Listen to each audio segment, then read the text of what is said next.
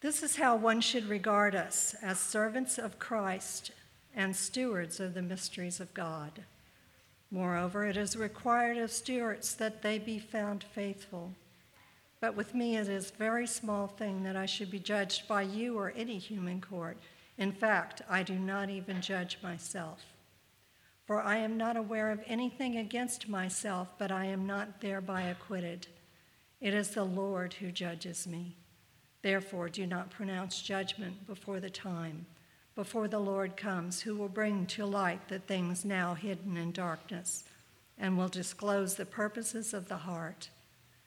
Then each one will receive his commendation from God. I have applied all these things to myself and Apollos for your benefit, brothers, that you may learn by us not to go beyond what is written, that none of you may be puffed up in favor of one against another. For who sees anything different in you?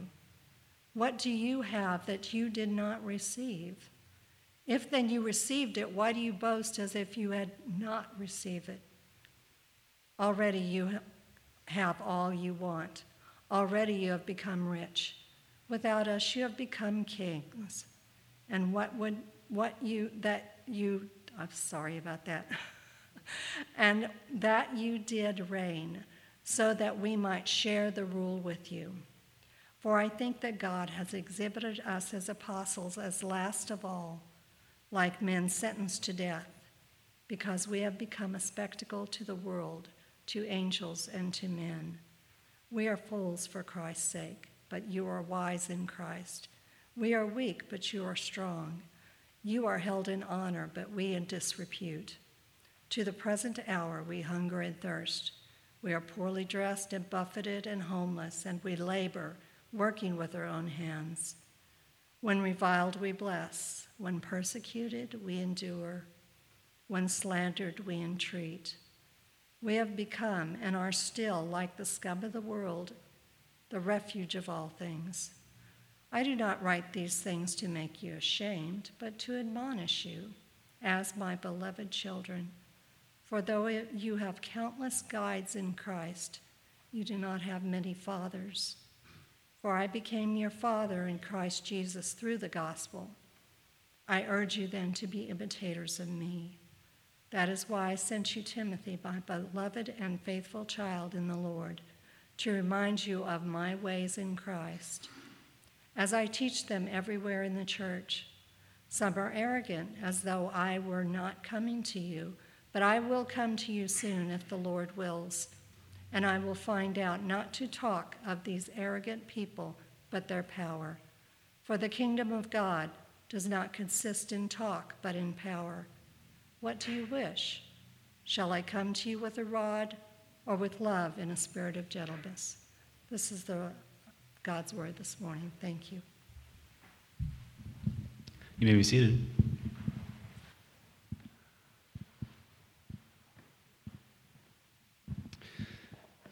All right, good morning, Wingfoot Church. Thanks for reading that, Linda. Uh, people have been tripping over Paul's words for 2,000 years, so you're in a, in a, good, in a good community. Uh, well, good morning. My name is John. I'm the pastor here at Wingfoot, and it's good to have you with us this morning. Wherever you're coming from, you're welcome and you're wanted uh, in this space. I want to invite you, if you haven't yet already, to open up your Bible, whether you got a book, whether you got it on an app on your phone. Uh, to 1 Corinthians chapter 4, because we're going to be looking at what Linda just read. If you don't have a Bible, uh, we do have Bibles available for free in the back. Uh, and so you can pick those up. That's a gift uh, to you. We, as a church, uh, always seek to submit to the authority of this word and what God is saying to it. And that's why we open it up. That's why we read it. That's why oftentimes we stand when we're reading it, uh, just as a symbol and kind of an expression of our openness to what God wants to say this morning. Um, as uh, we are walking through this series, I mentioned this last week. I just want to put this in front of you as well. Uh, the series Untangling Jesus through 1 Corinthians, uh, we're going to be talking about uh, a lot of different things. Uh, a lot of things that, especially as we move further into the book, you might have uh, some specific questions, some personal questions about. Uh, and so we want to offer an opportunity. We're going to put a number on the screen, and this is at the bottom of the screen as we go through the slides.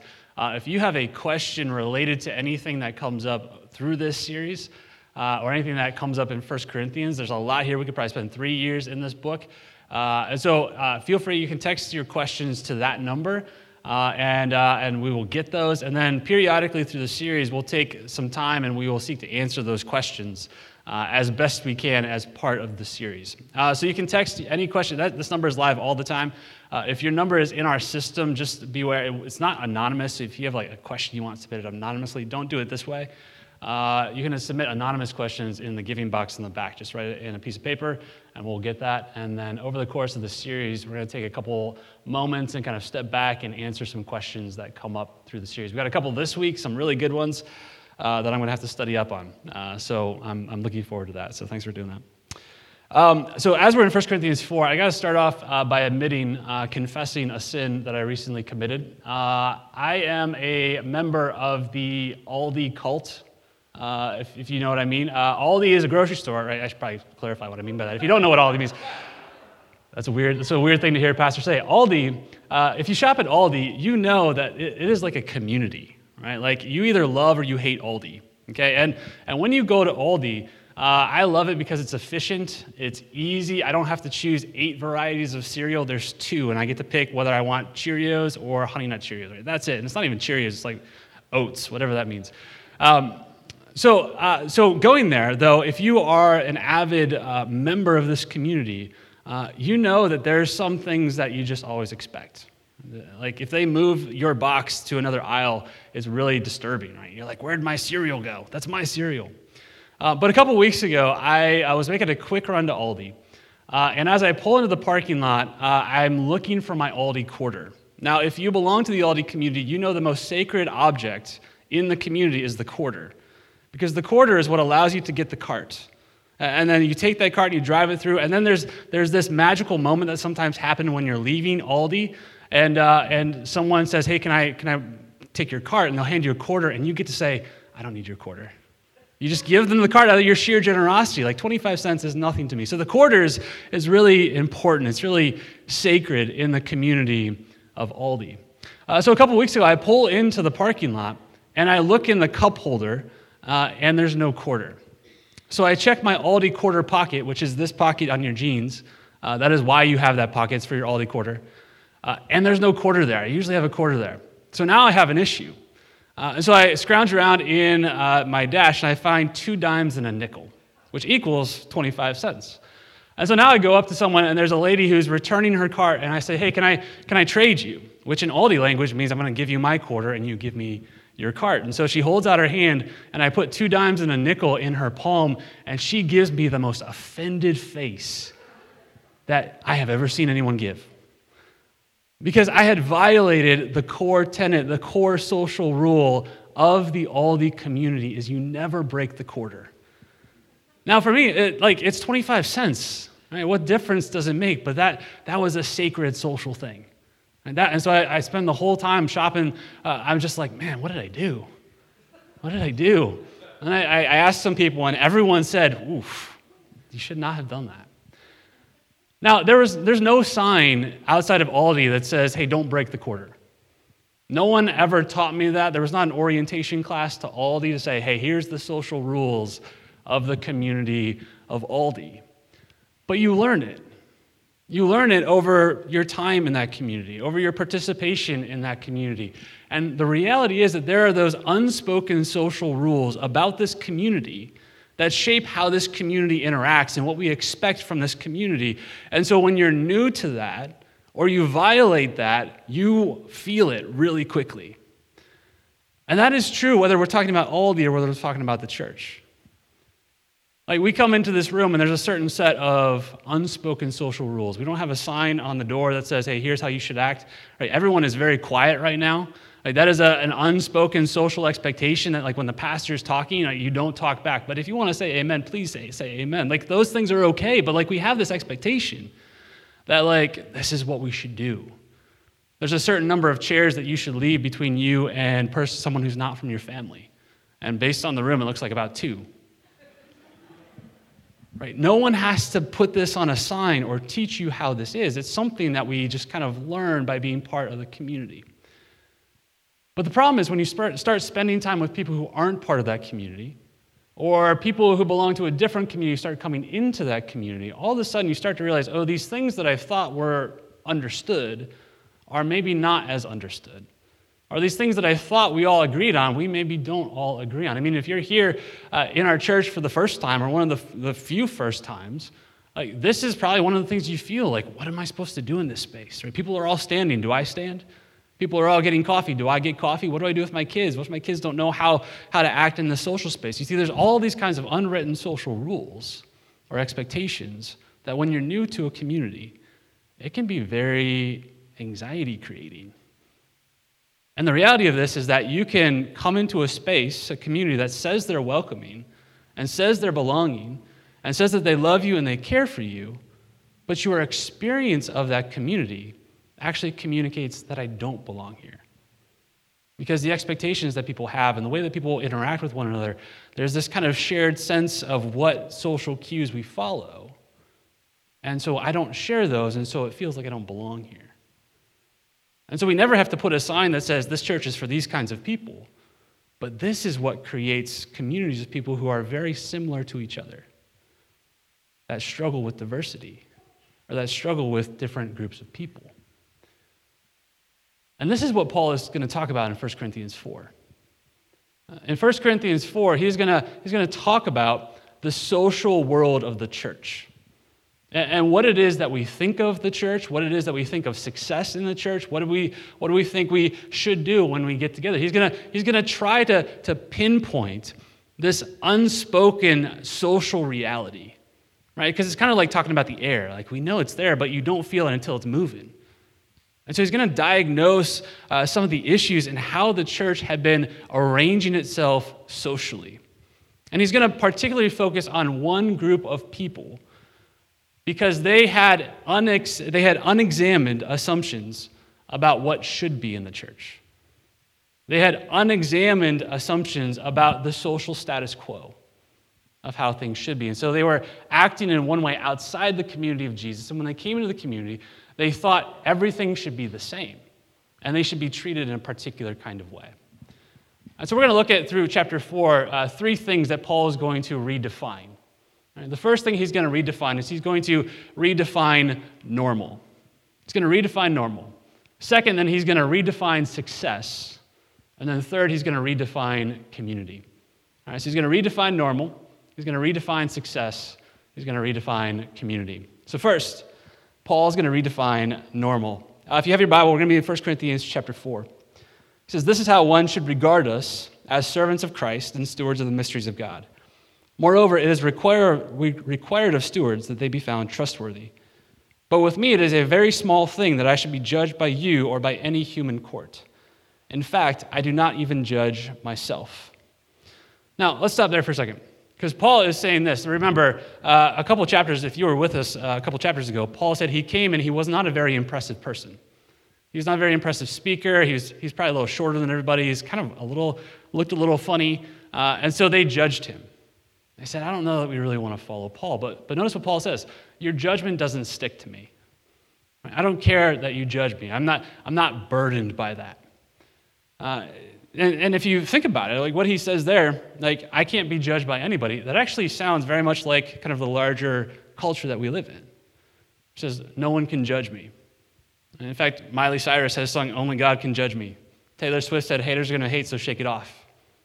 Right? It's kind of the, the mantra of our larger world, the larger culture that we live in. It says, no one can judge me. And so Paul almost sounds like he's getting with that, that idea of what is normal, uh, whatever I want normal to be.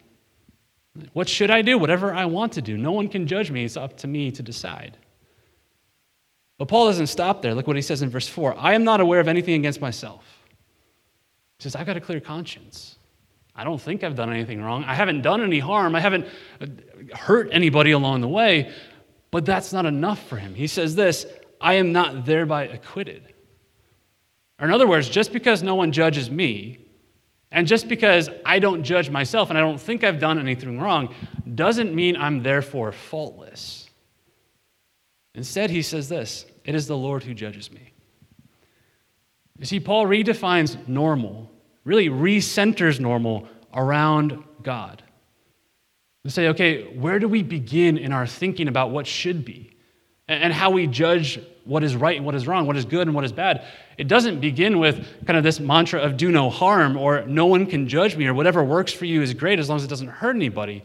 He says, no, that doesn't go far enough. Because the reality is this that, that you might think you're in the clear, but there are some things about you that you don't even understand. Maybe some motives beneath your heart, beneath your actions, or your attitudes that you don't understand. And so he says to just say, hey, I have a clear conscience about this is not enough. He says this the Lord is the beginning of our, our, our assessment of what is quote unquote normal. So he says this, therefore, do not pronounce judgment before the time, before the Lord comes, who will bring to light things now hidden in darkness and will disclose the purposes of the heart. Then each one will receive his commendation from God.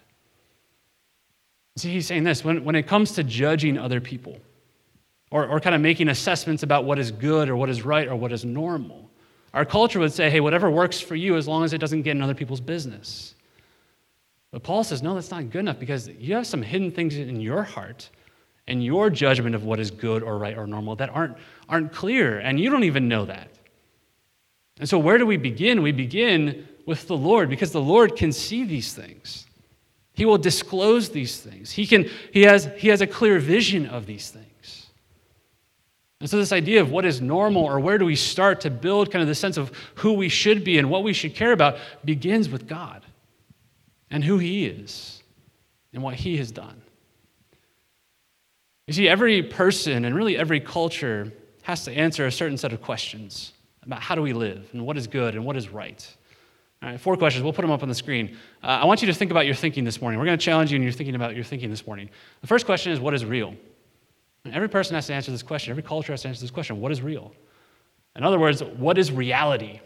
Am I living in a simulation? Is this all part of the matrix? Or, or is the world in front of me actually real? Can I actually experience reality? Is it actually as I perceive it to be? The second question, then, built on this of, of what is real, then, is truth. How do I know? How do I make sense of the world? How do I make sense of that reality? What, what metrics do I use to help me judge the reality that's in front of me? The third question then is humans. What, who are we? In light of the reality that I can discern through truth, who are we? What does it mean to be human? And then from this question, then we say, okay, if that's what it means to be human in light of the reality of the world, then the, the question is, what is good? What is moral? Or what should happen? See, every person, every culture, really every, every worldview has to answer some of these questions. You know, we've used this kind of this metaphor, this picture of an operating system, right? That, uh, that following Jesus is not like downloading an app onto your phone. It's like embracing a new way of approaching the world, a new way of interacting with the world. And Paul has used this throughout this book of First Corinthians to say you need to think deeper about who Jesus is. And these are really kind of a, uh, like if you were to think about the hardware of the operating system. Right? If you're in IT, I'm sorry, I'm probably like botching a metaphor here, but the hardware right, is like the, the stuff of, of the phone or the stuff of the device that shapes the operating system, that shapes how you move through that. And these questions, everyone has to answer. And they're built on each other. Now, see, in the Corinthian world that Paul lived in, right, they had a certain set of answers to these questions. Uh, the first question of reality is that reality is kind of fundamentally unknowable. That there are lots of gods and, and lots of ways of living. And so reality is kind of, uh, you can't ever get to the bottom of it. And so there's really, because of that, there's no absolute truth, and everything is relative. Because after all, you follow this God over here, and so that God might be telling you something true. I follow this God over here, he's telling me something different. And so truth is fundamentally relative.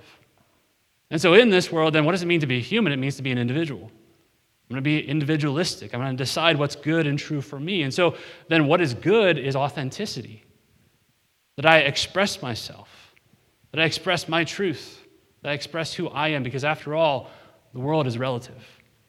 And so, you just get as much prominence or power as you can. This is what Paul has been undermining over the course of these four chapters is this way in which the church had become a context for individuals to gain fame and power. And he says, actually, there's something different that you need to consider, a different operating system. And so, whether you knew it or not, over the past four chapters, Paul has been laying out the answer to these four questions for followers of Jesus. In chapter one, he answered the question of reality. What is reality? He said this God, but not just any God, not just the God of my imagination, the God as revealed in the cross of Christ. And so Christ is the power of God and the wisdom of God. He's how I know God and how I experience God's work in my life. And so this question of reality is at the bottom God. And so then the question of truth in chapter 2 we looked at, he said this uh, truth is based on the revelation that God gives us, that the Spirit shows us some things. And so truth is knowable, and it's knowable as God tells it to us. And so then in chapter 3 last week, he answered the question what does it mean to be human? He said to be human is to belong to this spirit filled community. That you're not just an individual, but you belong to a family. And this family is made by Jesus through the power of his spirit when he died and rose again for you. And so then in chapter 4, and in all the other chapters, he's going to start talking about morality. What is good? What is good? And so he's going to start leaning into this. And it's really important that we get this. I think we have this. Do we have this on the slide? The, the, the four questions. There you go. Uh, the, the Corinthian operating system versus the cross, versus the way of Jesus. Right? Because if you look at that, you start to see we're heading in very different directions. Right? If, if the Corinthian world says, hey, everyone is an individual, and so whatever is good is just whatever is true or authentic to you, versus, hey, God as revealed in the cross of Christ, who shows me that through the truth of his scripture and the presence of his spirit, invites me into a community then morality is fundamentally about selflessness or doing what God asks me to do for the sake of other people.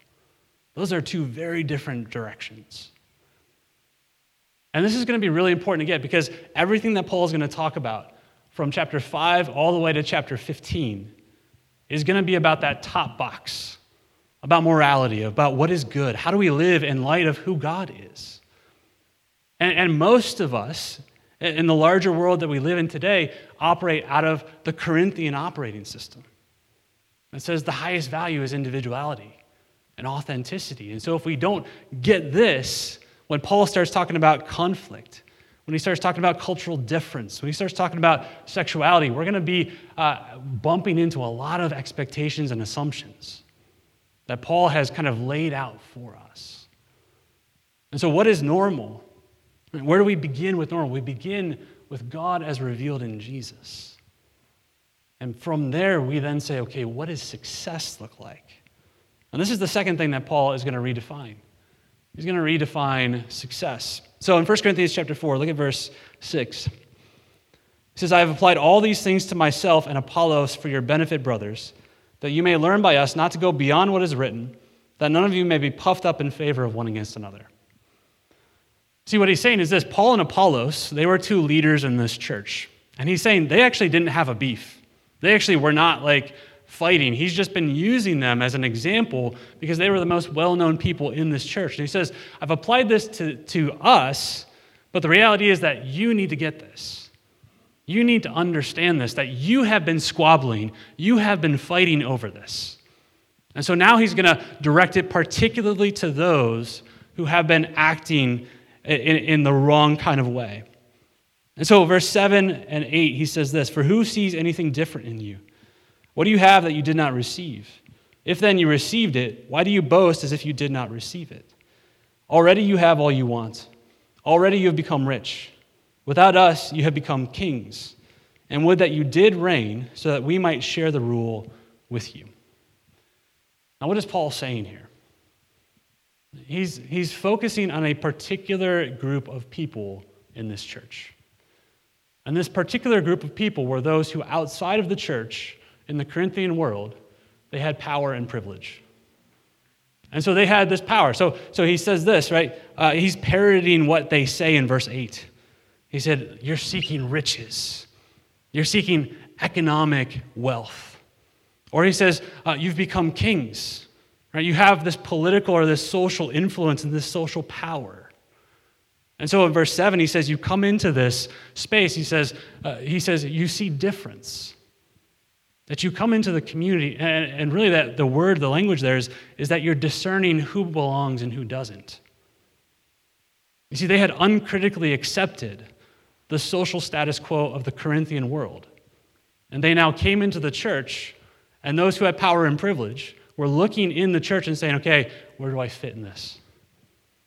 Where do I belong? And how can I get people? Because you see, in their culture, it was a very hierarchical culture. And, and so it was very hard to kind of move up in the world. But you gained power and prominence by gaining people to your crew. Like you would actually uh, pay people to do work for you and kind of build your platform.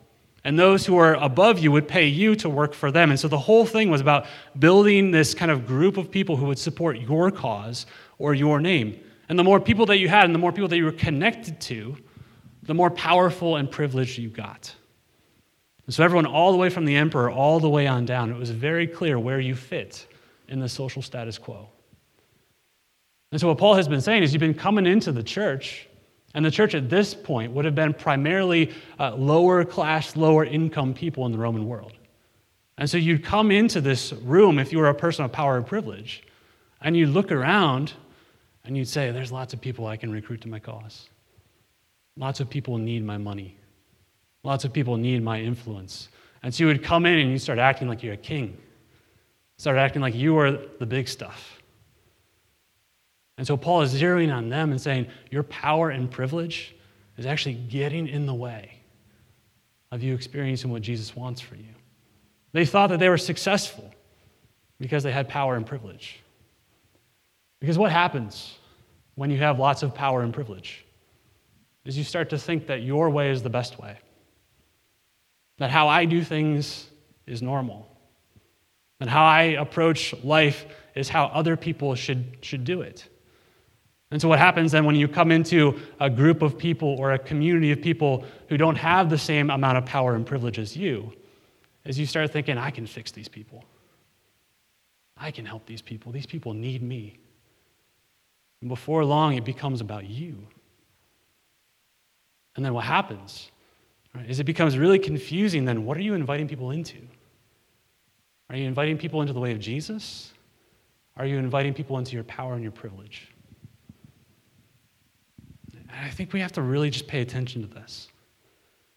Right? Because in our current day, right, some of us carry more power and privilege than others. Like historically speaking, in our world, the lighter your skin is, the more social power you've had. And so, what does it mean then to work in a neighborhood or work with people who have a different color skin than you?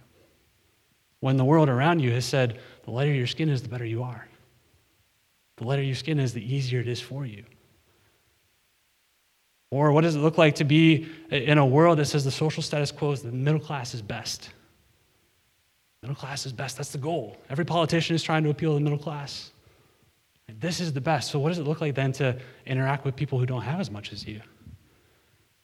The whole world around you is telling, telling you, well, you've made it. And then you interact with people who don't have as much as you. And you start thinking, ah, they need me. They need me to show them how to budget. They need me to show them how to live, how to do family, how to do all these things. And before long, becomes very difficult to discern are you holding out to them Jesus, or are you holding out to them your culture? And so success looks like becoming like me rather than becoming like Jesus. See, Paul is very concerned about this. He spent three chapters talking about this because this group of people had uncritically accepted the social status quo of the world around them. And they come into the church and they come into the mission of Jesus and they're acting just like they do towards people who are different than them, as they would if they were in the marketplace. And so Paul invites them to a different vision of success in verse 9. He says, Success in the way of Jesus is not power and privilege, getting more and gaining more and being more and being more successful. Instead, he says this in verse 9 For I think that God has exhibited us apostles as last of all, like men sentenced to death because we have become a spectacle to the world, to angels, and to men.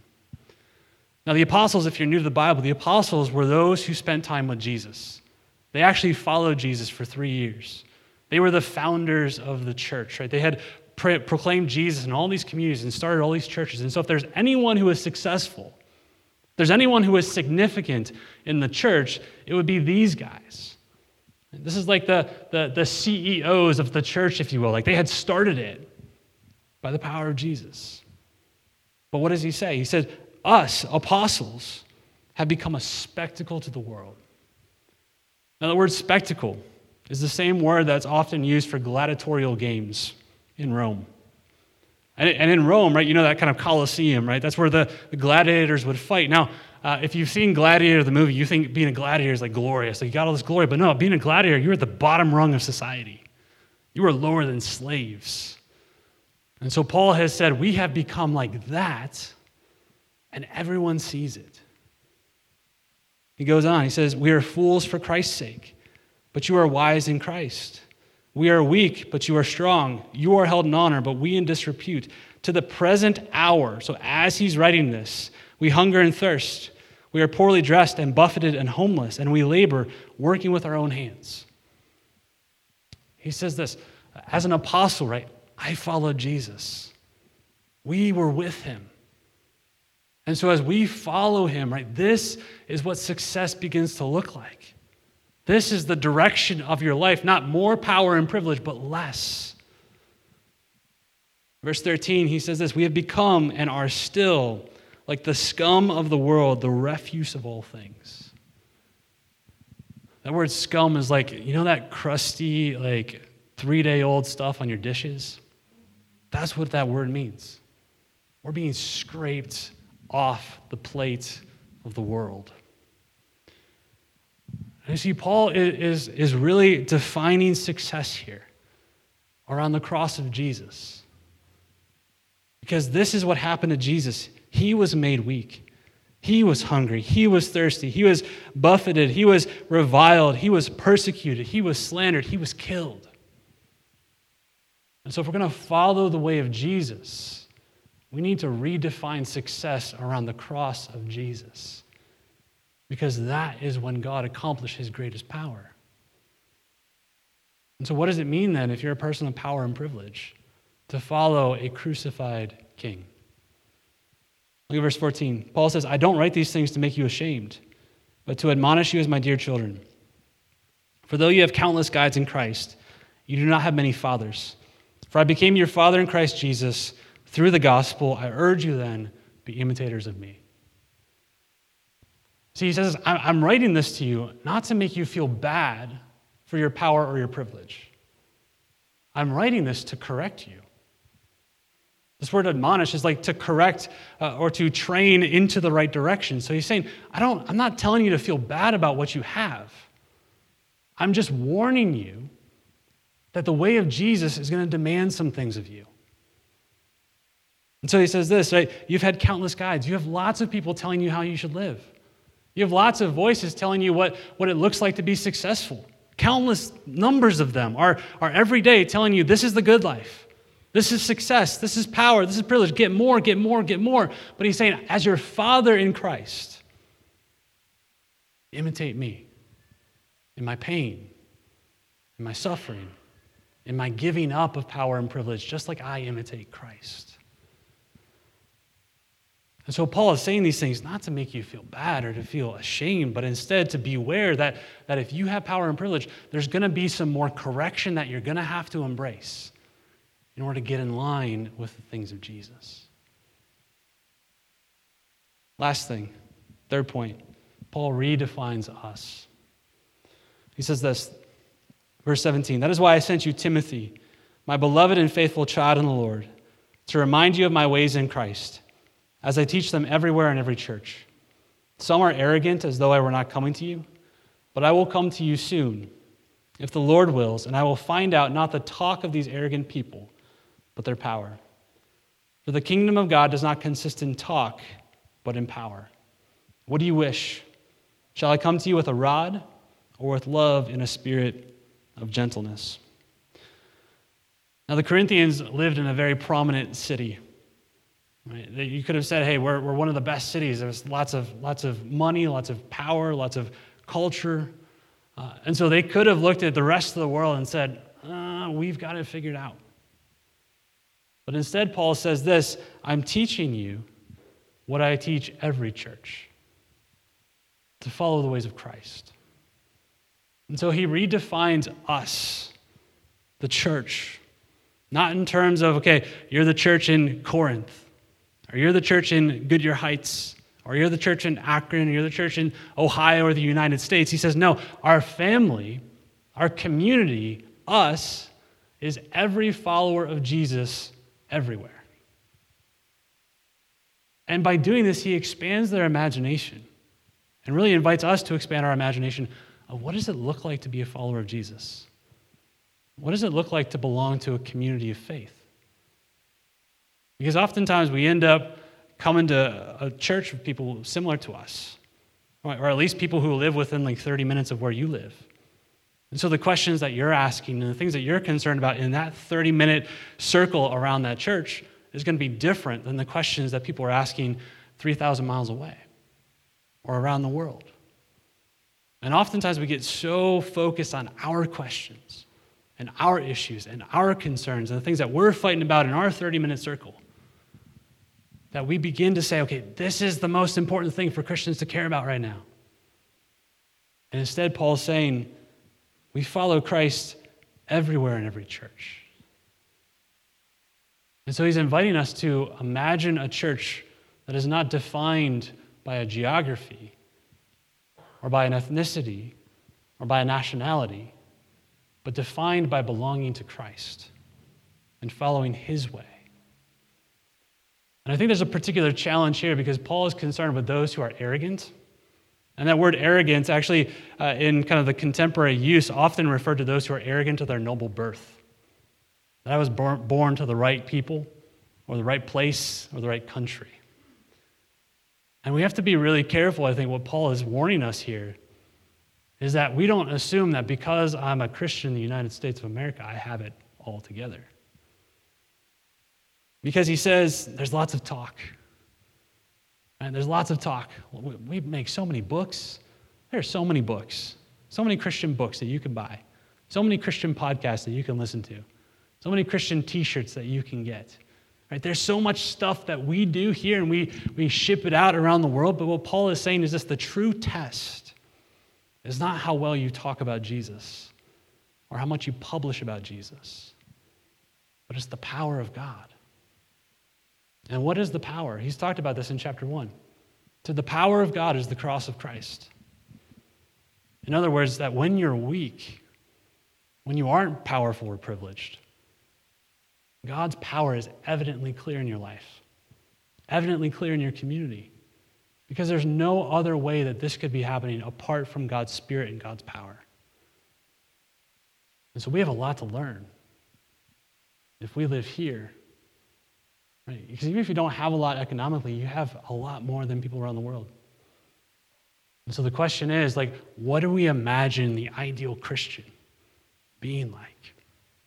There's a question that I, I recently read. Uh, a guy named Soong-Chan Rah, he was, uh, wrote a book called The Next Evangelicalism. And he, he asked that question. It's like, what is the average Christian? What does a normal Christian look like? He said this 50 years ago. Uh, we got this on the screen. 50 years ago, if you were asked to describe a typical Christian in the world, you could confidently assert that person to be an upper middle class white male living in an affluent and comfortable Midwest suburb.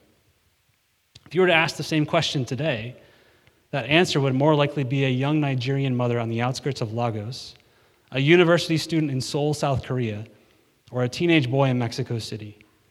European and North American Christianity continue to decline, while African, Asian, and Latin American Christianity continue to increase dramatically. In the year 1900, Europe and North America comprised 82% of the world's Christian population. In 2005, Europe and North America comprised 39% of the world's Christian population, with African, Asian, and Latin American Christians making up 60% of the world's Christian population. By 2050, African, Asian, and Latin American Christians will constitute 71% of the world's Christian population. These numbers do not account for the fact that the majority of Christians in North America here will be non white. So global Christianity is clearly non white.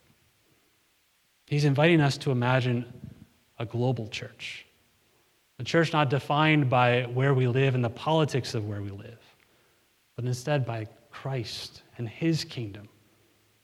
And Paul is laying this out to those who are in this church who think they've got it all together.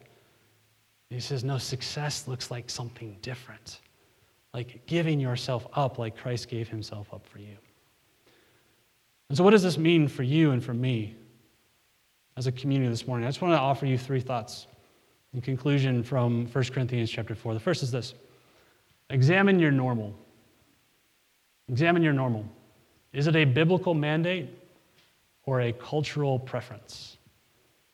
Examine your normal. Right? What you think is normal. What is normal behavior for a Christian? What does a normal Christian live like? What does a normal Christian worship service look like? Examine that. Because oftentimes it's in those assumptions that we have tangled up Jesus with what our culture says. And so examining that is say, okay, why do I think that this is how things should be?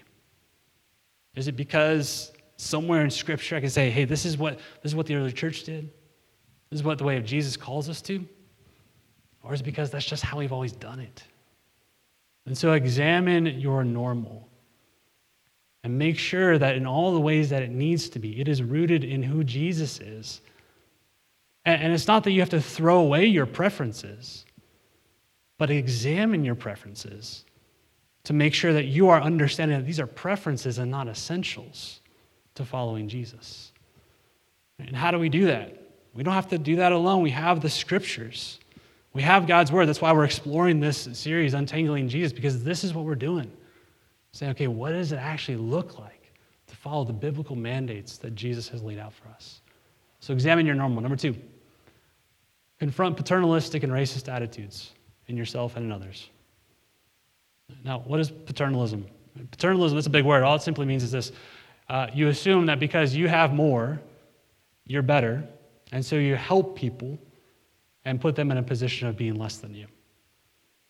So, so you kind of assume, you have this kind of attitude that says, I've got it all together, and so just become like me. And you end up disempowering people and, and taking from them what they could do themselves. So paternalism says, be like me. Be like me in my culture rather than be like Jesus. Confronting racist attitudes, right? Paul says this you come into the space and you, you discern difference. You're sizing people up. Right? Confronting this is being aware of this in your own heart, in your own mind. Like, how is that joke that I, I said actually rooted in, in a false way of looking at someone who's different than me? How is the way that I talk about people who are different than me actually rooted in racism? Instead of in who Jesus is and what he's done for people. So, confronting that, dealing with that in your own heart, and also lovingly confronting that in other followers of Jesus. Lastly, learn from the global Christian family. Learn from the global Christian family. I was challenged a couple years ago to take a look at uh, the voices that I was listening to, uh, Christian voices I was listening to, uh, pastors, authors, podcasts, and, and, to figure out their background. Uh, and I found that 91% of the books and authors and podcasters that I've been listening to for like 10 years all came from similar backgrounds as me. But the statistics that we just laid out said I'm missing out on a whole section of followers of Jesus. And I'm only reading books of people who are asking the questions that I'm asking. And so I'm going to have a very truncated view of what it looks like to follow Jesus. And we live in a day and age when you can do this with relative ease books, YouTube, podcasts, right? Be discerning in those kinds of things, right? To, to build on the foundation of Jesus, but learning from people who are different than you, who also follow Jesus, is going to expand your view of what it means to be successful in the kingdom of God and also help you better identify the ways that your normal is preferential and not essential. Right? And so, so begin to do that work if you haven't already, is learning from the global family of Jesus, because we're not alone in figuring this out. It's not up to us. We have a community of people who are following Jesus. The vast majority of them are not as successful as us by the world standards. But by the standards of Christ, God is doing incredible things. Uh, if you want to talk more about the, we touched on a lot of things. Remember, you can text in questions and we can talk about this, but I think this is one of the absolute essential things that comes with this idea of untangling Jesus is oftentimes untangling Jesus from what I expect him to be and to find him in Scripture again. And so let me pray for us this morning. Uh, God, as we've talked through uh, this unexamined social reality uh, is kind of like talking about the air in the room. And so, in these things, I know that there's probably some things that uh, we need your truth to discern, your spirit to discern. Uh, some opinions that I have or that we have, or, or things that maybe are even just kind of building up this, this barrier to being heard and to being understood. Uh, so, Spirit, I pray that you'd open our minds and our hearts to what it is and what it looks like to follow you. Uh, the you as revealed in the scriptures, the you as revealed in the cross, to embrace your normal and to follow you uh, with a diverse family of followers of Jesus. We praise you that you are working in every corner of the world, bringing people to you. And God, we pray that we would more faithfully follow you as a community of Jesus here in this neighborhood. God, for the one who's here this morning and maybe feels a little bit like an outsider because of the unspoken social rules that they may feel in this space, would you give us the humility and discernment to welcome people as they are? And when they know the love and the embrace that comes through the cross of Jesus, who died for us, who became the scum of the earth, so that we could know you. May this be our vision of success. We pray this in the name of Jesus. Amen.